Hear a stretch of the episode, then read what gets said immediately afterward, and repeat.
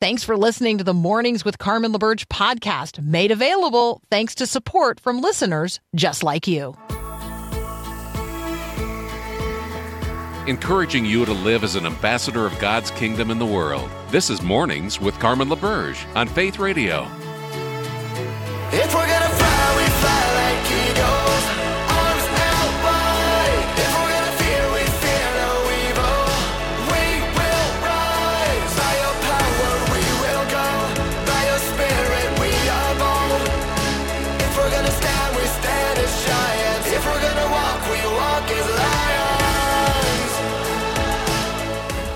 Good morning. Good morning, good morning, good morning. I know I sound incrementally better today, and so thank you for all of your prayers and God's faithfulness. Um, I have said to Paul Perot, who used to get up in the morning early and milk cows. Now we you just know- get up early in the morning to do a radio show, but exactly right. Um, so thank you to all of you who get up and go and do all the things that you get up and go and do, even when you don't feel great.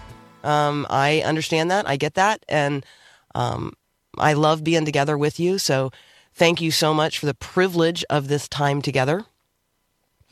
Today is Thursday, the 21st of December, which technically means we're going to have the least amount of light today, which means there's more light tomorrow. So let's just look forward to tomorrow when we have incrementally more light than we have today.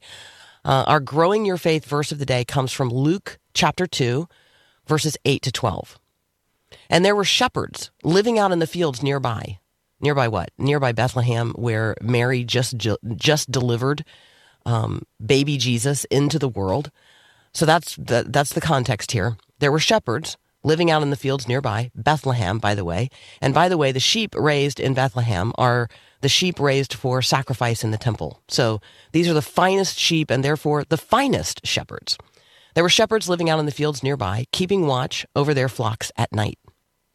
The angel of the Lord appeared to them, and the glory of the Lord shone around them, and they were terrified, as you would be. But the angel said to them, Do not be afraid. I bring you good news that will cause great joy for all people. Today, in the town of David, a Savior has been born to you. He is the Messiah, the Lord. And this will be a sign to you. You will find a baby wrapped in cloths and lying in a manger. This text goes on to talk about the fact that after, um, after this, the entire heavenly host can resist no longer and appears and breaks out into song, um, which must have been a wild experience. The entire sky filled um, in all of its expanse, as deep as you could imagine, with the angelic host singing um, glory. I just, it just it's really, well, it's beyond our ability to even imagine. And so the experience of these shepherds is, I mean, just crazy to even imagine. And so they drop everything and they go with haste um, to search out and find this baby wrapped in cloths and lying in a manger in Bethlehem. And they get there. Now, let me just walk into that particular scene. Let me walk with the shepherds into the scene where Mary has just delivered um maybe hours earlier now. We don't we don't really know. We don't really have a timeline. Um so maybe hours pass. But in the West, let's just think about how we imagine babies must be born in the most sanitary, even sterile of places, in the most medically and even drug assisted ways. Like, right?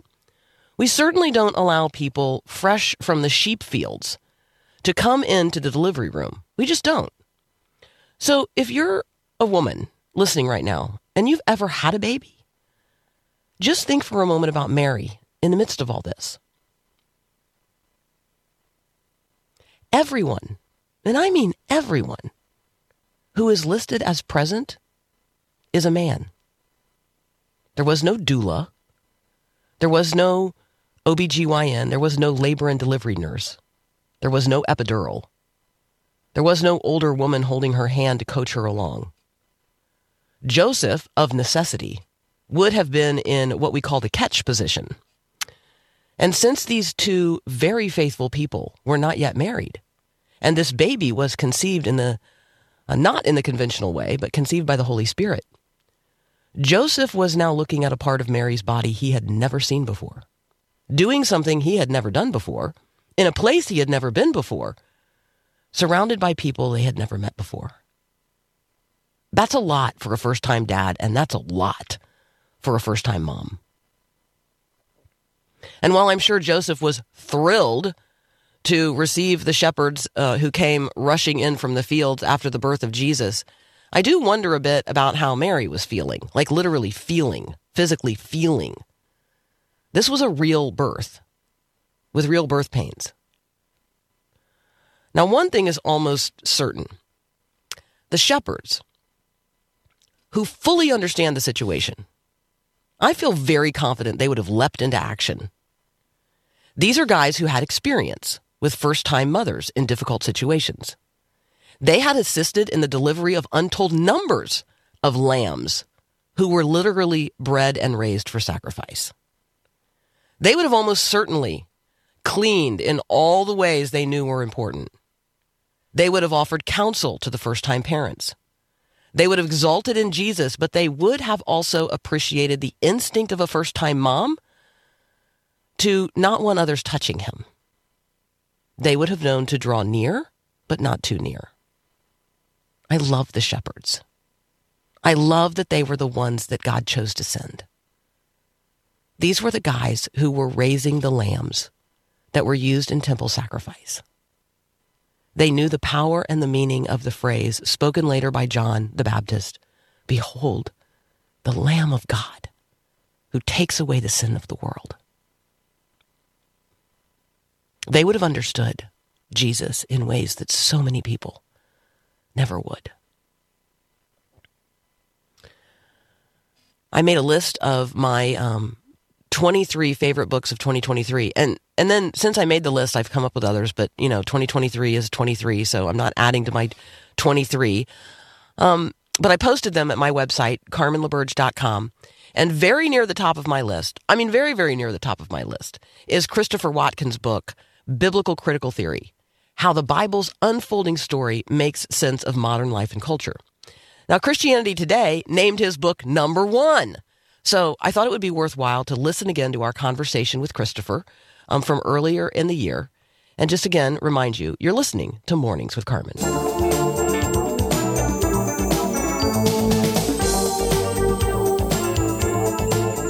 Hey, excited, really excited to be welcoming today Christopher Watkin. He is a pre- professor, associate professor of French studies at Monash University in Melbourne, Australia. But today he's joining us to talk about, I really think it's the book we've all been waiting for, but maybe didn't know we really needed. Biblical Critical Theory How the Bible's Unfolding Story Makes Sense of Modern Life and Culture. Christopher, welcome to Mornings with Carmen. Thank you, Carmen. It's lovely to be here. So I love the way that you talk about the 20 year itch. I delight in in the book that you have written and I confess I didn't even know that I was waiting for it and looking for it until you put it in my hands. So can you talk about the 20 year itch you're scratching with this book? I certainly can. Yes. It's it's an itch that started for me when I was an undergraduate at university. And I found myself living in sort of two separate worlds, really. There was the world of my studies, where it was all Marx and Freud and Nietzsche, and we were churning out these essays week after week about these, these critical theorists. And then there was the world of my church and my Christian union at university, where we were taking the Bible seriously, trying to read it slowly, trying to apply it to, to all of our life. And it struck me that there was no conversation, no place in my life where these two different ways of looking at the world could could interact with each other. Um, sort of decided that I wanted to try and find a way to bridge that gap, N- not to sort of pretend that they were saying the same thing, but to to say, look, if the Bible had a place at this table of all these different social theories that are flying around in society, what distinct, unique contribution would it make? How would it change that conversation? Which takes us to this language of social theory. Lots of people have maybe heard of critical theory, critical race theory. Not everybody went to, you know, a smarty pants fancy institution of higher learning where they even heard this language. When you talk about social theory or social theories, what are what are we talking about? Can you frame that for us? Absolutely. Look, I, I think it's a big word for a really ordinary, everyday thing. And the everyday thing is that there's too much going on in the world for us to pay attention to all of it. And so we've each got to make choices. You know, what, what do we think is important out there in the world? Um, and what are we going to pay attention to? And a social theory helps you to make those choices. It makes some things in the world visible. Like a lot of contemporary social theories will say, focus on, you know, power relations. That's what's really important in society. Or uh, perhaps focus on the oppression of women in society. That's what you should pay attention to. And these social theories make things valuable as well. Um, you know, you, you need to uh, really look out for the weak and vulnerable in society. That's what you should value. And the, the Bible, among all the other things that, that the Bible does, also does the same thing. You know, of course, the, the Bible is primarily making us wise for salvation through faith in Jesus Christ. And also, it's making certain things out there in the world visible to us. Uh, like, for example, the glory of God in creation. You know, if you hadn't read the Bible, you might never have thought, looking up at a beautiful sunset, wow, that speaks to me of the glory of God. Mm. The Bible says, look, pay attention to that. Notice that in the world. And so that's all that a, a social theory really is. It's making certain things in the world visible and certain things in the world valuable to us. I liked the way that you talk about in introducing us to this idea of figures because this is a part of this. Some things are brought into the foreground and we pay attention to them, we focus on them, and everything else recedes into the background. As I was reading this portion, I thought to myself, I wonder if that's what um, the gospel writer John meant when he said, "Look, if we had actually written down all the things that Jesus ever said and did, uh, said and did, the you know the world wouldn't be large enough to contain all the books that would have to be written." There are things that are brought forward that we focus on, and other things that are allowed to recede into the background. And the Bible consistently brings forward certain things. And what I hear you saying is we actually need to understand that, and we need to understand the the biblical social theory because there are lots of theories that put themselves forward as competitors to that.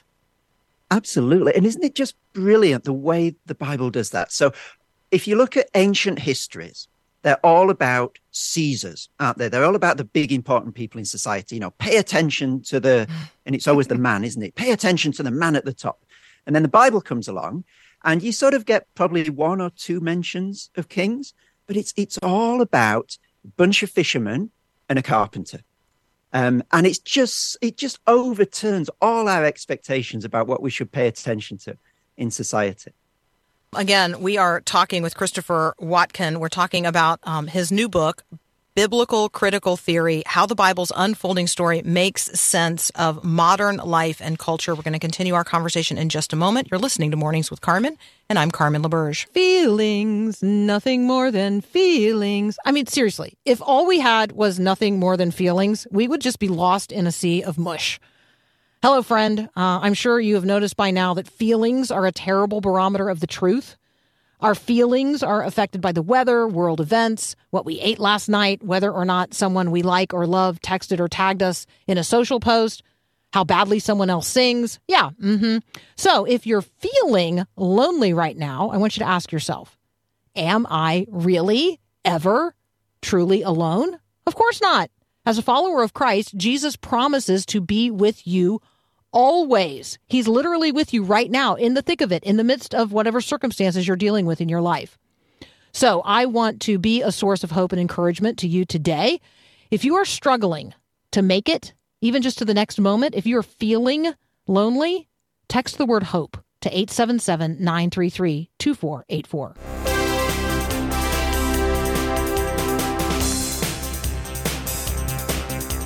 Continuing our conversation now with Christopher Watkin, the book is Biblical Critical Theory How the Bible's Unfolding Story Makes Sense of Modern Life and Culture.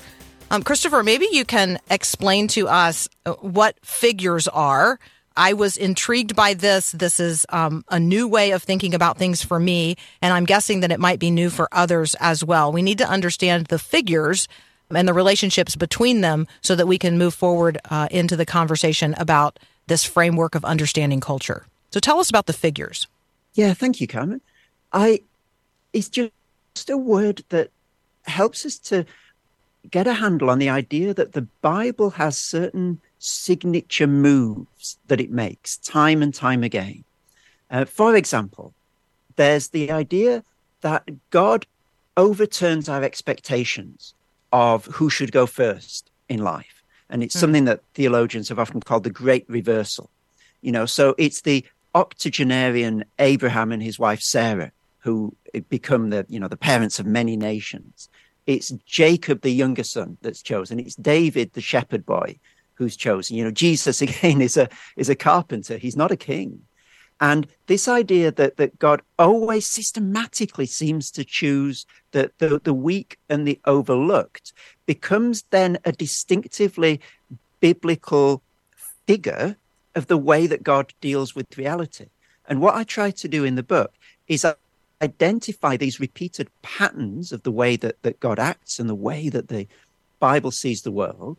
And then I try to use those as ways to, to read and interact with modern society. So if, if we come at our modern world through a biblical lens using these figures, what does it look like and how can we critique and how can we serve modern society using these biblical figures?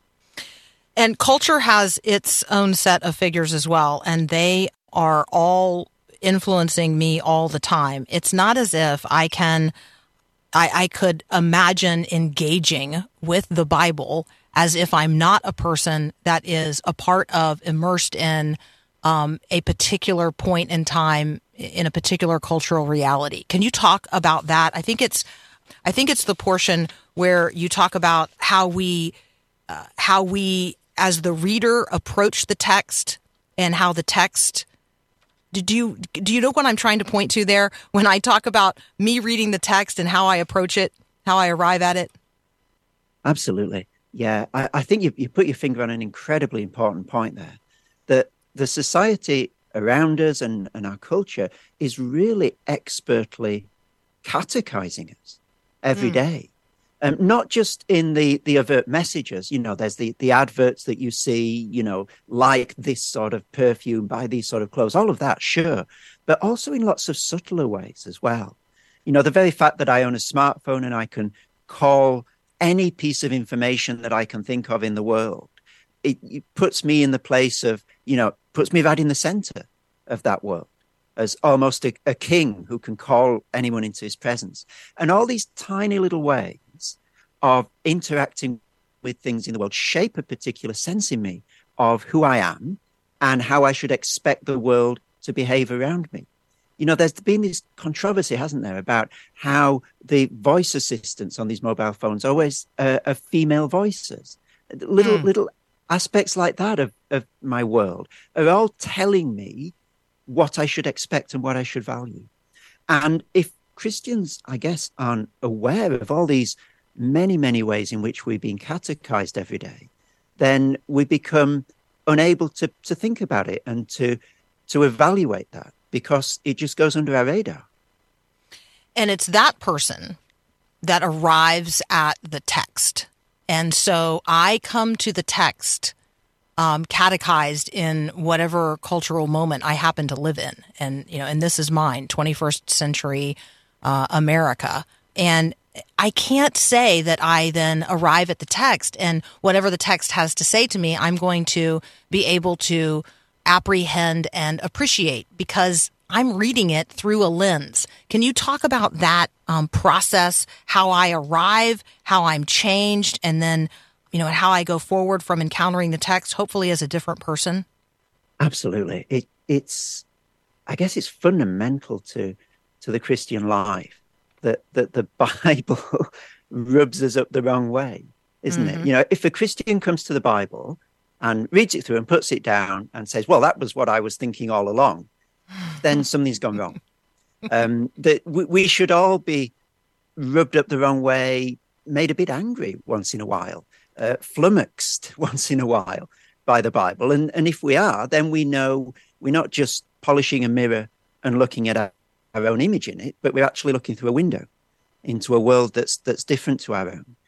And I I guess one thing I'm encouraging all Christians to do in the book is to to embrace those moments in the Bible where you read it and say, "Oh, I I, I really don't like the way that that's put, or that makes me uncomfortable, or I'm I'm not sure that that can be true." Because those, I guess, are the moments that allow us to to grow and change. The moments when the Bible is does have sharp corners for us, where where we don't quite like the way that it puts something. That's a moment where my catechized world can be challenged. When I tell you that um, that this book is long and hefty, um, you might be put off. But let me tell you, this is a book that is written for you. One of the things that Christopher says about this book is I want to explore how the world of the Bible refigures our contemporary world with all its priorities, values, assumptions, and desires. What I am presenting in this book is Christianity at its best, the Christianity of Christ, which is all too often not the Christianity of Christians.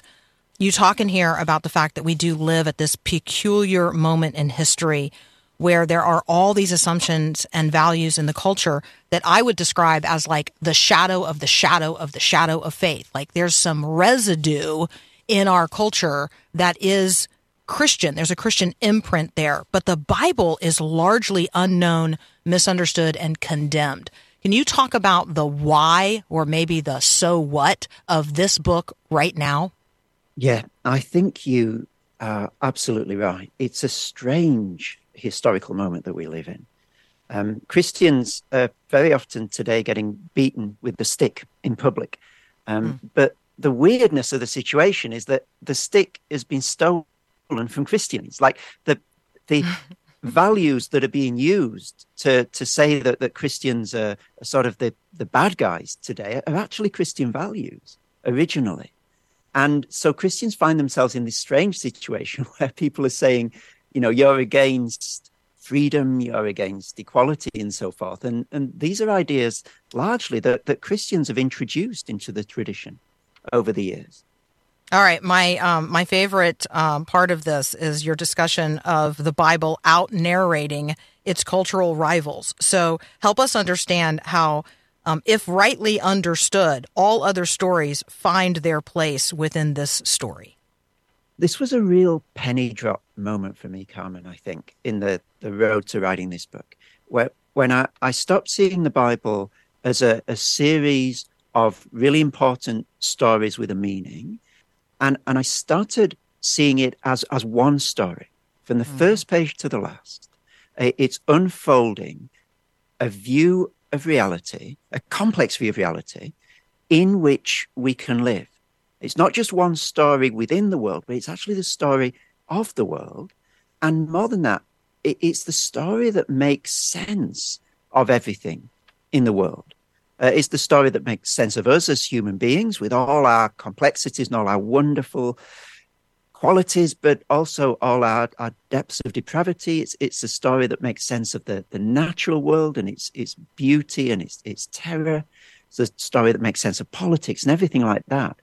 And I think it's it's that sense of without this story, Christians are always responding to the terms of debate set by other people and trying to fit the Bible and Christianity into categories m- made by by others. But if if we embrace this story and live within it, we begin to see that the Bible actually reorders all the categories that are out there. You know, the categories of both, the left and the right politically, um, the categories of all these different cultural and social theories. The Bible says, well, you're sort of, as, as you so beautifully put it a moment ago, you've got a shadow of a shadow of a shadow there. But let me let me introduce you to the reality, the thing that you're grasping for, uh, but don't manage to uh, to fully embrace.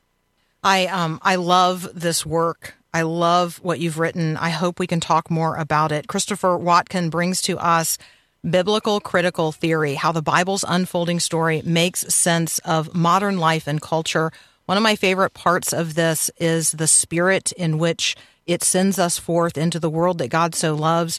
um, not only with the truth, but to really present the truth in ways that genuinely honor Jesus. So, um, you know, I, this is right in line with what we talk about every day here on Mornings with Carmen. And I just feel like, Christopher, you have equipped us with such fresh insight and you've done it in a way um, that is so God honoring and will be so uplifting to the conversations of the day. So thank you so much. Well, look, if by God's grace I've done that, then then praise Him. That's a wonderful thing for Him to have achieved. So back in July, we talked for the first time with Joel Penton um, from LifeWise Academy. And on the 12th of December, I got a text from a listener. Her name is Sarah Buzinski. She's in Iowa. And she texted me that they were having a community meeting um, to launch LifeWise Academy in their community. And she asked me to be a part of those who would be praying. And of course, I said yes. And I subsequently asked Sarah to send us the story of how this all came to be. So I want to read Sarah's email um, to you this morning. Sarah says, I heard about LifeWise Academy on Mornings with Carmen when Joel Penton was on the show in the summer of 23. I was moved to sign a community interest list. I was a bit surprised that I was the first to sign up for my daughter's school district. God had been stirring me to work with kids for a while, and I perceived that He had prepared some level of work for me um, through LifeWise. My first inclination was to collect signatures of community support for my daughter's school district. Um, so we open enroll her. I don't have a network established in that town. Uh, and so I was not gaining traction. And then I heard a whisper. There were lots of kids in Waterloo and Cedar Falls who need to know Jesus. So I started lists for Waterloo and Cedar Falls. And God moved. Collecting sig- signatures for these school districts was slow going at first, but then God moved. And we went from just over 20 signatures for Cedar Falls to over 50 in one day. As I networked, two separate people suggested that I contact Inspired Life, a local ministry with a mission that aligns with LifeWise. So I reached out and they invited me to come and share about LifeWise at their team meeting. There was obvious overlap in mission, and they graciously offered a location to hold our community kickoff meeting, and they helped promote it in their newsletter and on social media. Many people, those who celebrate Inspired Life's efforts and those who do not, follow their ministry because they do a lot of public facing work to enable Christian education options for surrounding communities. So I'm not on social media. So I was a little surprised to get a call the night before our community kickoff meeting saying there was an effort underway to coordinate a protest outside our event. So I enlisted multiple groups in my circle of prayer, including Faith Radio. And my prayer was that God would lead us clearly, stir hearts, and maintain peace that he would assert his authority over the property and the meeting, and he was faithful. We had 11 people there. Two were clearly there to somewhat sternly investigate. Two others were clearly there to just take notes and video, working to report back to something called the Bad Mom Society.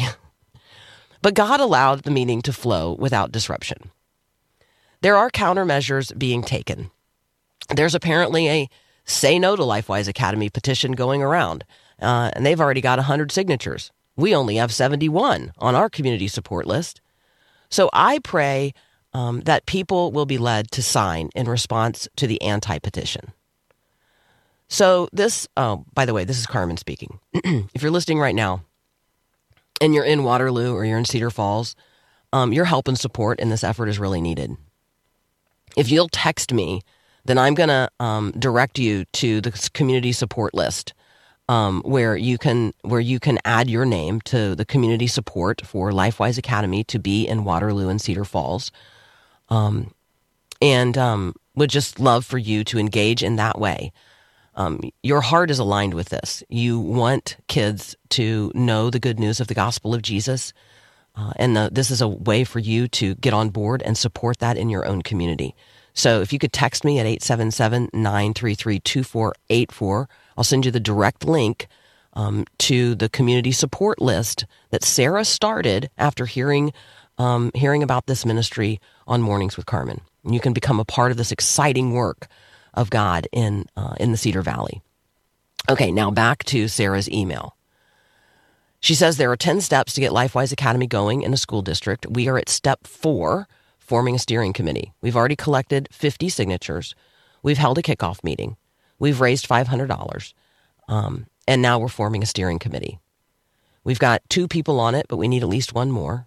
Then we'll draft a plan, obtain school approval, recruit a team, train a team, execute the plan, and launch. It's all in God's timing, and we're praying um, that we are faithful to let Him lead and not try to rush out ahead of Him. Sarah then asks all of us to pray with her. She says, fully acknowledging this is a battle. I'm praying for this not to be a divisive program in our community, but one that is fruitful and blesses students and schools. We have to be aware of the enemy and his ways, but God will disarm, and I'm going to let him be the one to fight. I'm praying that we can win people over through prayer and that the change, chains of bondage would be broken, that we would be like Stephen and have faces like angels, so that no one can have anything to say against us, and that God permits only his words and his intentions to flow from anyone associated with LifeWise in our community, and that ultimately more kids would grow to know the saving power and love of Jesus. So, Sarah, I know you're listening right now. You have our full support, and we're so thankful for the way God used Faith Radio to bring LifeWise Academy um, to your attention and for the children and the generations to come who are going to be blessed as kids are exposed to the Bible during school hours. Uh, again, if you're anywhere in the Cedar Valley and you want to join in this effort to bring LifeWise Academy, um, to Waterloo and Cedar Falls, send me a text 877 933 2484. I would love to get you connected with Sarah Buzinski. So, fittingly, next up, we have Joel Penton from LifeWise Academy joining us with stories of transformation and hope as kids across America are being exposed to the Bible during school hours. I'm so excited um, to have this conversation. You're listening to Mornings with Carmen.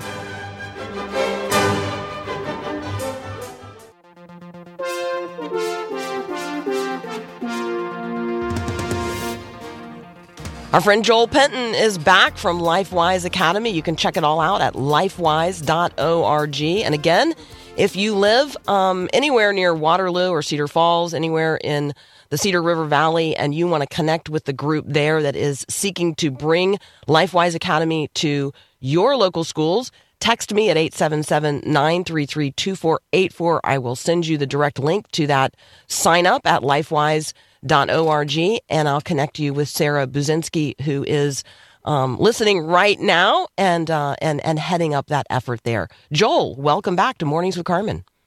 Thank you, Carmen. So great to talk to talk with you again.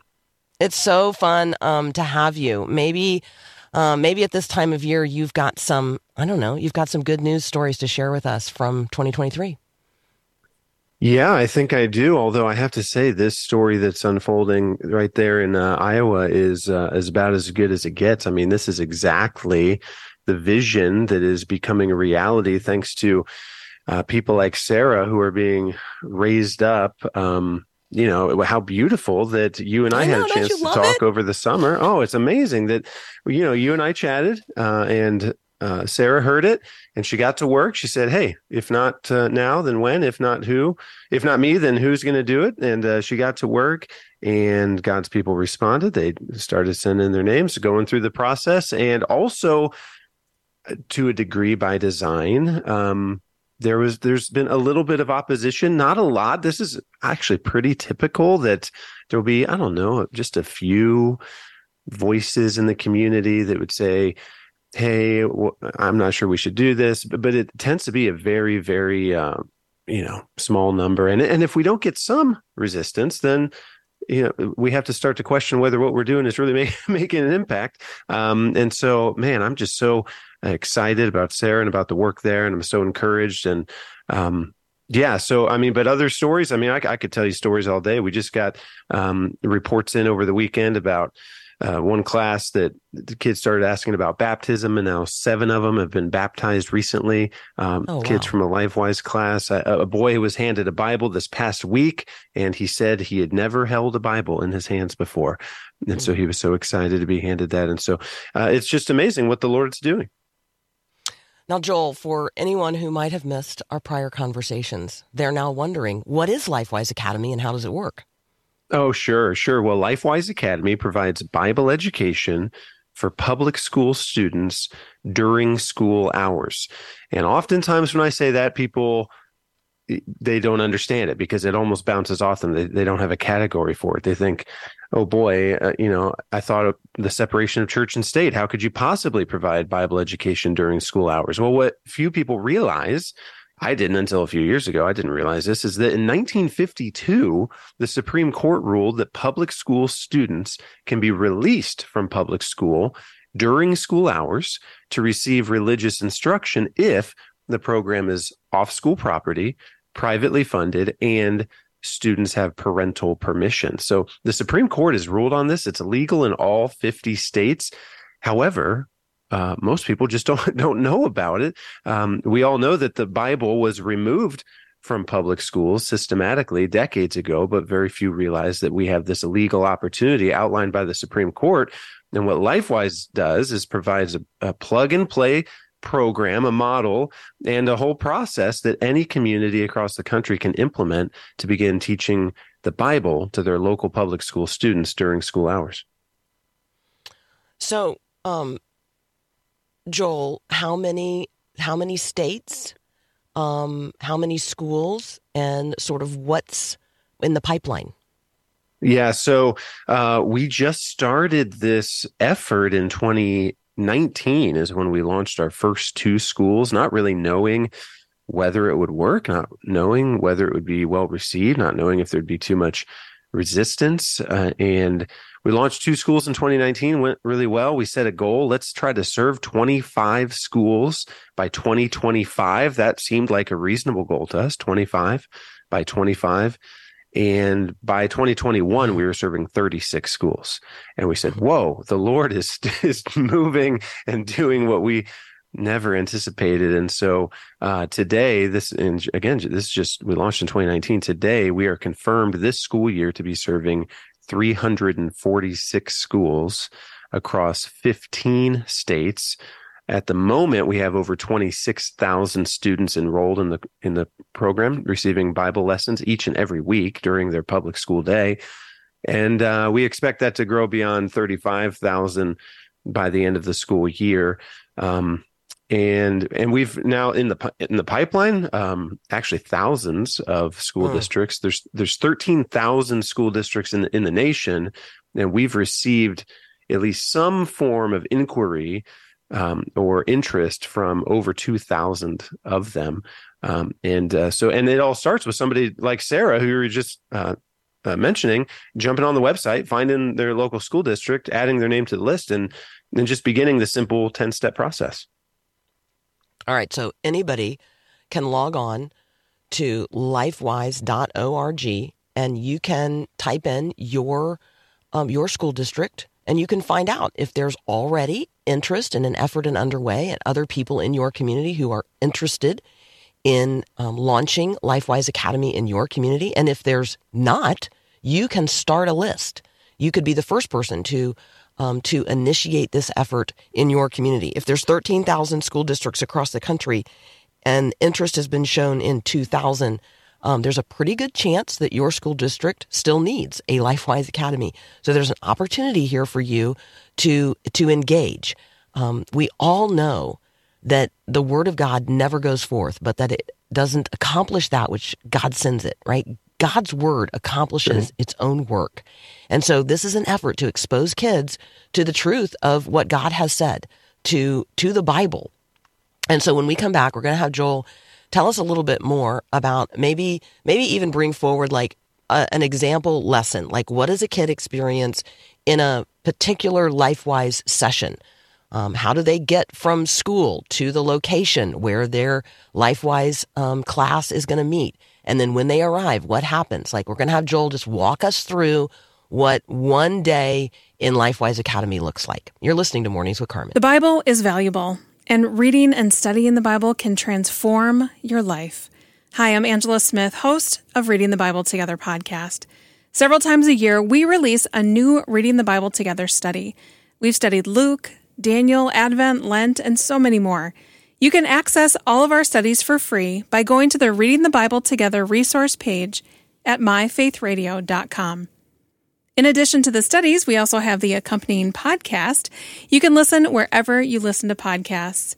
You can study on your own, or if your small group or Bible study is looking for what to study next, check out the Reading the Bible Together resource page at myfaithradio.com.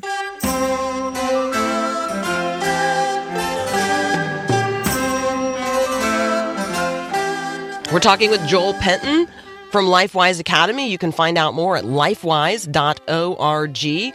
Um, the book is During School Hours. The effort is to expose public school students to the Bible um, during religious release, which is authorized nationally. Um, and in different states, there's different hours um, permitted for religious release, but it has to be permitted everywhere because the Supreme Court so authorized it in 1952. So um, this is an option. It is a possibility wherever you live across the country. Uh, and it may take you to ignite it, to initiate it. And you can do that at lifewise.org. You can find your school district. You can find out if there's already an effort underway to bring LifeWise Academy to your community. And if not, you can start the list yourself. So, Joel, um, tell us, you know, like walk us through what happens. Like, how do kids get from school to to their LifeWise class? What happens when they get there? Like, what what is this experience like? Yeah, w- wonderful question, and those uh, those kind of nuts and bolts logistical questions are typical. Like, how could you actually pull all this off? You pretty much have Right. to start a private start a private school to get this thing done, and uh, that's why LifeWise exists is to provide all those tools and processes and resources and training and all of the uh, steps A to Z. But uh, the logistics um, are fairly straightforward in that uh, kids are released typically well one time per week each student and it's usually incorporated into their specials rotation. So in the you know kids get art class once a week music class once a week gym class here and there. Uh, they'll often then have an opportunity to have a Bible class once a week. And for this Bible class, they're released from the school. So we have volunteers that show up at the school. Um, maybe they're driving a big red LifeWise bus, or maybe they're just going to help walk the kids to an adjacent property. Uh, but usually a classroom or two at a time are released and they're taken to the LifeWise facility. We teach them a Bible class. We actually, uh, with our partnership with the Gospel Project, teach students through the entire Bible, Genesis through Revelation, over five years. They'll start in first grade finish up the entire Bible in fifth grade. And every lesson we uh, have a three uh, kind of part, three part focus head, heart, and hands. Head, we ask, hey, what is the story on the page? What does the Bible say? Then heart, how does it connect to the bigger picture of the gospel message? How does this story, like all stories, point to Jesus? And then hands, if we rightly understand the gospel and we're transformed by it, how does our character change? How's it, how does that change what we do. And so kids, they get a, a Bible lesson, head, heart, hands, and then they get back on the bus and uh, and they head back. And so, one, just one example, we have a very large program in Northwest Ohio. Uh, there's a thousand students in the elementary school. Uh, Nine hundred of them are in LifeWise, and so five times a day, five days a week, a big red LifeWise bus pulls up and picks up two classrooms of students, drives them less than a mile down the road to the YMCA. They get off the bus, they go into their two classrooms, get their Bible class, get back on the bus. Bus brings them back and picks up a whole new batch of students. And it takes an army of volunteers, it takes funding, it takes uh, a bunch, but the community loves it because kids' lives are being changed by the word of God as part of their um, daily educational experience. So that might be a little scary and overwhelming to think that you're going to do this five times a day, five days a week. That's not where it starts, right? That's right. And it should, if someone hears that and they sh- uh, maybe think, well, I, I can't pull that off. And we would want to uh, agree with them. No, one person cannot pull That's this right. off. And that is why the very first step in the process is collecting 50 signatures on a community interest list, basically a petition through our website, uh, because God is going to raise up his people in your community. So even if you think to yourself, I can't lead this, I can't teach at this, I can't even drive the bus, that's okay. You can be the per- the first person to sign your name and share it on Facebook or text it to a friend. Everybody can play a role. And so, yeah, you can't do it yourself. Uh, you need at least 49 friends. and so you go to our website and you sign your name and, and share it out with others, just like Sarah has done um, in, uh, in Cedar, the Cedar Falls area. I just love that. Um, how can we uh, how can we encourage you in the new year? What are the maybe what are the obstacles you guys are facing? Um, how can we be praying with you? Um, what are specific um, opportunities out there that you know you just appreciate prayers for this time of year? Well, I think we could use some prayers for wisdom. I mean, the snowball's really rolling down the hill, and it, and that's exciting and it's fun. Um, but it feels like the decisions and the different things going on are more weighty now as the movement grows, and so we praise God for that, and we also pray for wisdom. Also, pray for encouragement for our team um, and for our volunteers and our champions like Sarah, that we would be encouraged. You know, we are starting to get a little bit of pushback. The Freedom from Religion Foundation sent a letter to every superintendent in the entire state of Ohio and encouraging them not to work with LifeWise. And our perspective on that is like one of excitement. in fact, we we publicly thank the Freedom from Religion Foundation for spreading the word about LifeWise uh, because we are simply not afraid of the resistance and kind of like I said earlier, we almost expect it and and um, know that if we don't get some resistance, then we maybe aren't doing everything right. And so just pray that all of our teammates would have that same encouragement and boldness, knowing that we have confidence in the Word of God and how He's going to use His people. Sometimes, Joel, um, people think that talking about Supreme Court decisions is not relevant to uh, the Christian life. And if we weren't talking about a Supreme Court decision in 1952, no one would be aware um, of the opportunity for religious release during the public school day in every school district across the country. And so, um, thank you so much for allowing God to use you in this particular way and for equipping others to do so as well. We genuinely appreciate it. Carmen, I appreciate you. I appreciate you uh, giving a platform to this movement and uh, excited, so excited for everything you're doing and look forward to our next conversation.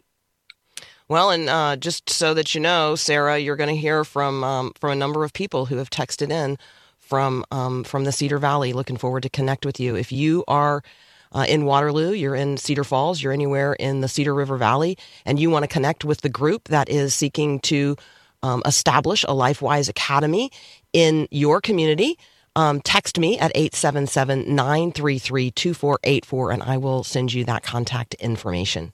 God is on the move. God is on the move. Imagine the countercultural impact of being exposed to the truth in the middle of the day at public school. Imagine having access to caring Christian adults who will tell you the truth and demonstrate the grace of God to every kid from every walk of life.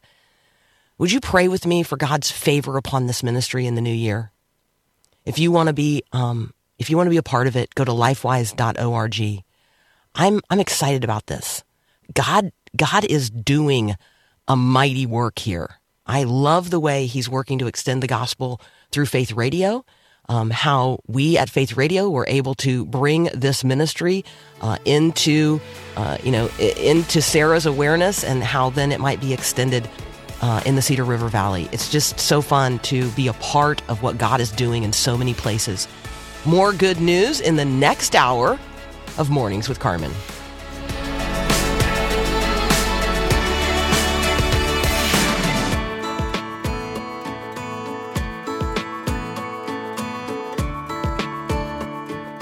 Thanks for listening to Mornings with Carmen LaBerge. Podcasts like this are available because of your support. If it's important to you to hear things that encourage your faith, click the link in the show notes to give now. And thanks.